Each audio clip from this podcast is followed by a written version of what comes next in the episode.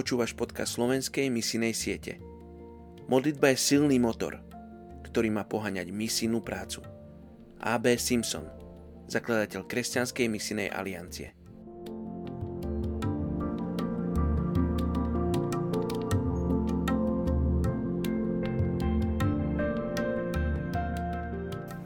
Devätnásteho júna Litva.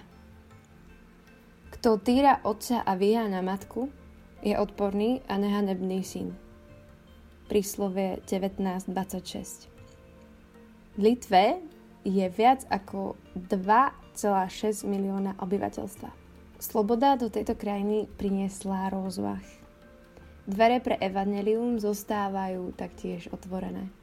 Táto sloboda zo sebou však priniesla určité nebezpečenstva, ako napríklad chamtivosť za materiálnymi vecami, sebecké hľadanie osobného potešenia a presvedčenie, že tradičná morálka je bezcenná.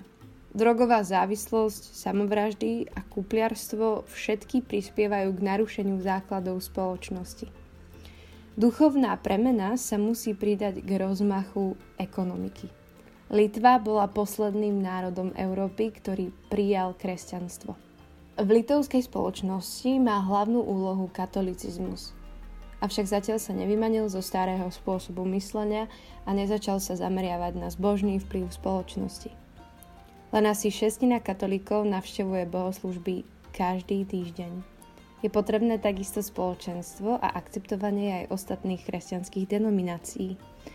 Dnes tu existuje niekoľko františkánskych, charizmatických a evangelikálnych sietí, ktoré presadzujú prostredníctvom svojho mladého vedenia nové myslenie a čerstvý duchovný život. Modlíme sa spolu za Litvu.